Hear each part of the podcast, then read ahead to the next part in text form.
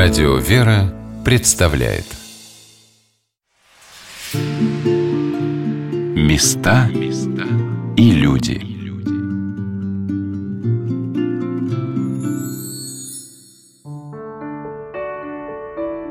Чудотворная Курско-коренная икона Божьей Матери Знамени с расположенными вокруг образа Пресвятой Богородицы с младенцем, ветхозаветными пророками – была увезена из Курска братья монастыря вместе с добровольческой армией в 1919 году. Один из иерархов русской зарубежной церкви, святитель Иоанн Максимович, архиепископ Шанхайский и Сан-Франциский, чудотворец, почил перед этим образом, когда привез его в Сиэтл для поклонения верующим. В одной из своих проповедей на праздник Рождества Пресвятой Богородицы он, вспоминая слова царя Соломона из книги притчи «Премудрость создай себе дом и утверди столпов седьм», сказал о том, что домом, в котором обитала привечная премудрость при воплощении, явилась Пречистая Дева Мария. Столпы сего дома – суть ее добродетели. Число семь у древних восточных народов обозначало совершенство, и семь столпов у дома обозначает совершенство в добре Матери Божией. Какими бы путями ни приходил человек в церковь, он всегда будет призван к тому, чтобы становиться лучше. И наше желание благоустроения жизни, счастья и здоровья нашим близким должно простираться и к этим высотам, научению Пресвятой Богородицы ее добродетелям. Небольшая икона Божьей Матери в величественном Знаменском соборе Знаменского монастыря в городе Курске – это таинственная дверь к познанию того, зачем человек приходит в этот мир. И Дева Мария, открывая нам свое сердце, в котором отобразился Христос, зовет каждого человека последовать за ее верой, смирением и покорностью воле Божией. Наверное, это удивительное тайна воплощения Сына Божия в Деве Марии, такая близкая нашим благочестивым предкам, и притягивает к этому образу тысячи людей.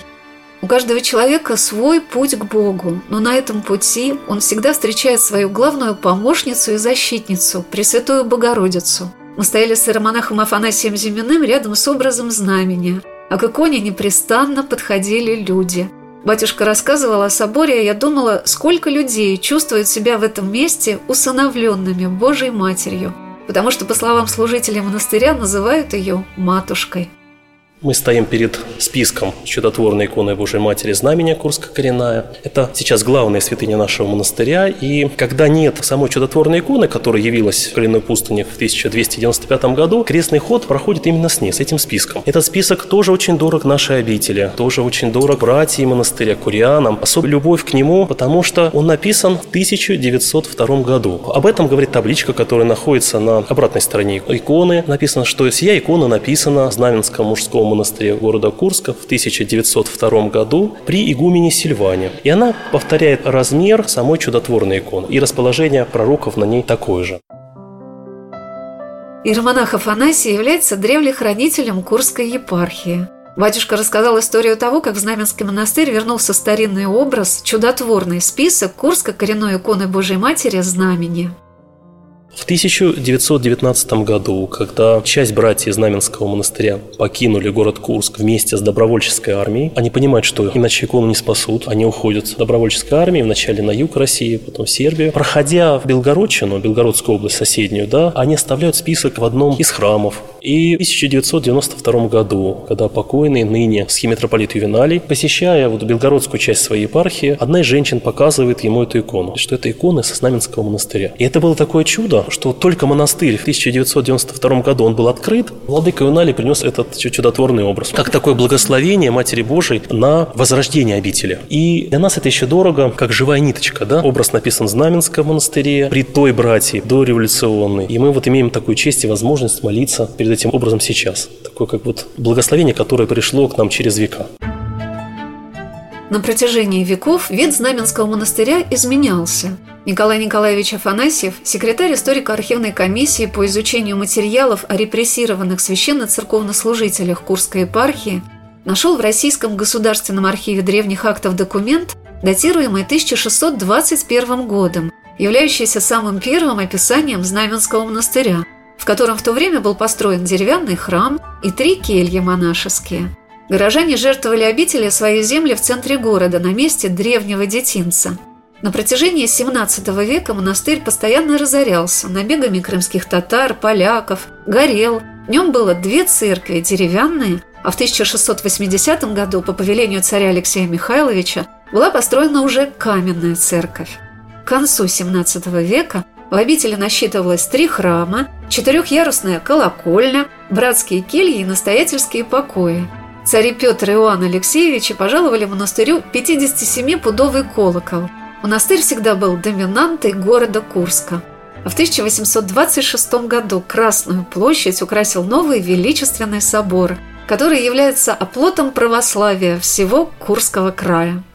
В стиле классицизма, конечно, это такое было веяние популярное, наверное, в России. Это как бы современное, и вот эта масштабность, классицизм с элементами такого античности, такого монументализма. И, конечно, то, что это осуществилось, конечно, было невероятным событием. Потому что тогда, в то время, как к концу строительства храма, кафедра епархиальная располагалась в Белгороде. И Курск, он был как бы частью большой Курско-Белгородской, ну, Белгородской епархии он входил. И вот после строительства такого величественного собора кафедра из Белгорода переезжает в Курск. То есть архиерейский дом стал уже располагаться обратно, возвращается в курс спустя десятилетия. Благодаря возведению такого собора и Киота, как считают, говорили, Киота для Курской коренной Божьей Матери знамени. И возвращается архиерейская кафедра. Стала здесь, по сути, и уже присутствие архиереев было здесь постоянным. И все события, они подчеркнули значимость этого чудотворного образа. То есть без Божьего промысла, чтобы такое здание возвести, оно было -то на то время, мне кажется, вот в России вот э, только было такое величественное здание из, из тех времен, построенное в Александре Невской лавре. Размер огромный. То есть для провинциального города это была редкость.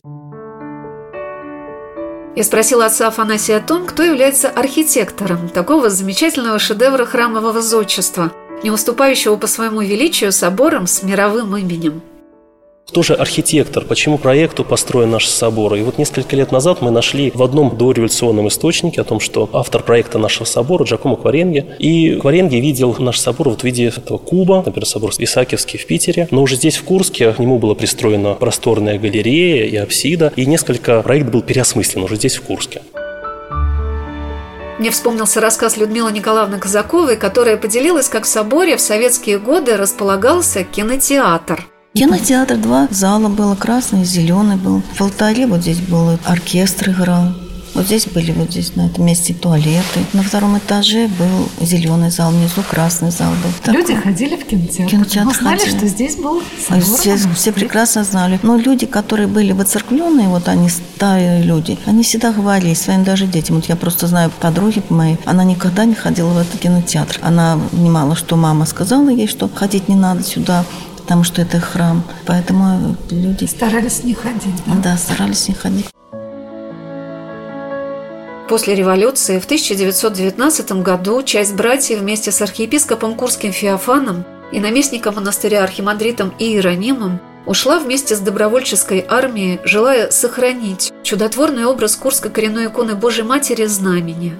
Многие из монахов уехали к себе на родину, но часть монахов оставалась в обители – до 1924 года они старались нести свои послушания, сохранять монастырские святыни, но в 24 году архимандрита Иеремию и четырех насильников обители арестовали. Повод был, конечно, надуманный. Готовилось закрытие монастыря.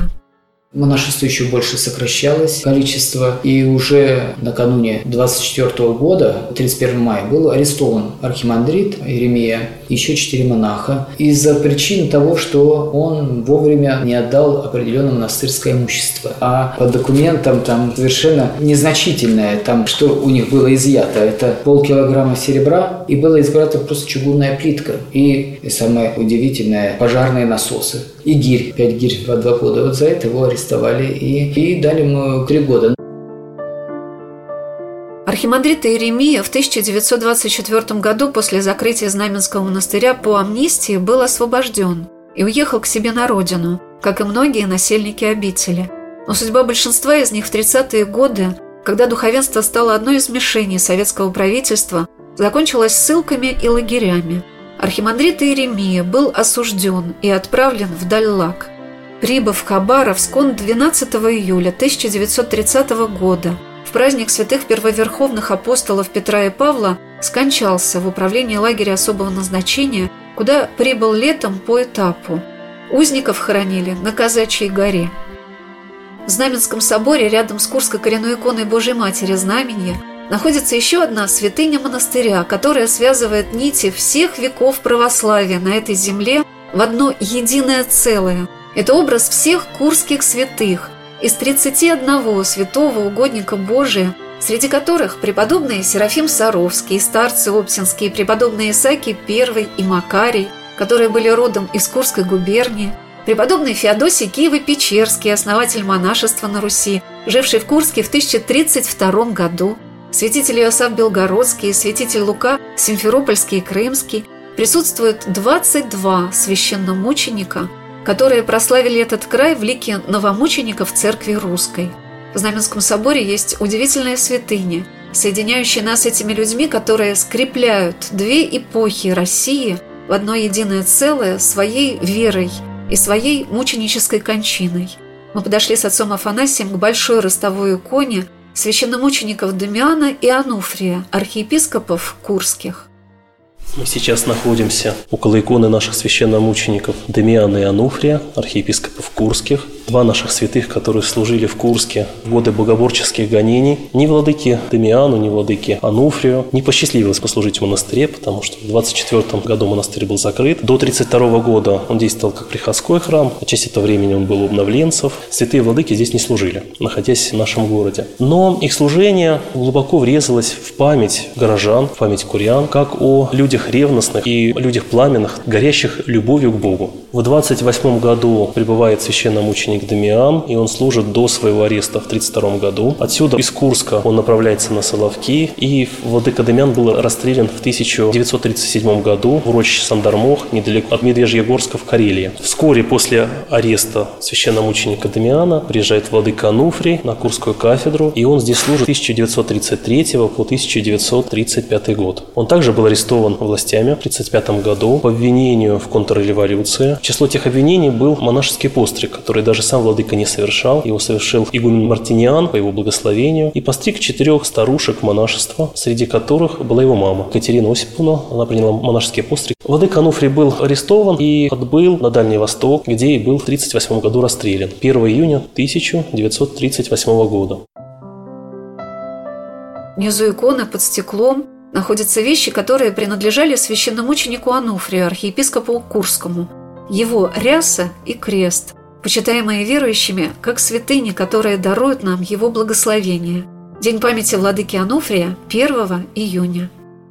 Так промыслительно совпало с Днем защиты детей, который сейчас отмечается. Владыка очень любил детей. В Старом Осколе, в его архиерейский дом, если это его можно так назвать, всегда приходили прихожане с детьми. И Владыка Ануфрий угощал их вареньем, как-то их пытался ободрять, благословлять вместе с, с их родителями. И сейчас, вот когда мы проводим такие детские экскурсии, всегда приводим сюда к этой витрине, где хранится крест и ряса священномученика Ануфрия, рассказываем детям, кто был такой удивительный святой. Многие куряне его знают, обращаются. И Владыка Ануфрий скоро на услышание, быстро на помощь. Очень много таких случаев его благодатной помощи, вот Господь помогает по его молитвам, тем людям, которые у Бога обращаются, да, просят Владыку Ануфрия. Совершенно разные жизненные ситуации, жизненные трудности, которые бывают у этих людей. Очень и очень многим людям он помогает. Отец Владимир, руководитель нашей архивной комиссии, застал тех бабушек, которые знали Владыку Ануфрия. Они были тогда девочками, и вот есть в интернете воспоминания тех бабушек, которые помнили Владыку в Старом Осколе, на предыдущей кафедре, и вот такие живые и теплые воспоминания о нем. Долгие годы люди не знали дальнейшую судьбу священного ученика Ануфрия, потому что связь с ним оборвалась. И вот люди в 40-е годы, в 50-е, духовные чада владыки так обменивались таким воспоминанием, что вот где-то там владыку Сибири видели. Такая надежда была, что он не погиб в лагере, не был расстрелян, что где-то владыка жив. И владыка как-то Ануфрий сам себя называл странником. Хотя он прожил такую недолгую жизнь, его расстреляли в 49 лет. Было 7 арестов в его жизни, тюрьмы, ссылки, лагеря. Он никогда никогда не терял надежду на Бога. Он всегда вдохновлял людей. То есть он приходил, ссылки, вот есть проповедь в Старом Осколе, да, что вы ждете от меня, паства Оскольское, да, какого-то ободрения, помощи, да, вот. И он, несмотря на то, что он вернулся только с заточения, он людей вдохновлял. И также было и в Курске. Всегда люди приходили к нему на богослужение и получали вот его благодатную помощь и при жизни. Архимандрит Дамаскин Орловский, тот человек, который составляет жития наших новомучеников, когда-то сказал, что если бы владыка Ануфрий не был расстрелян, то бы он был прославлен в лике святителей. У него такая кристально чистая жизнь. Он такой пламенный, горящий, любящий Бога человек. Поэтому, когда человек попадает в плен владыки Ануфрия, да, встречается с его проповедями, с его словами, читает его письма, всегда хочется еще и еще раз обращаться к нему за его молитвенной помощью или получить что-то доброе из тех писем и проповедей. Места и люди.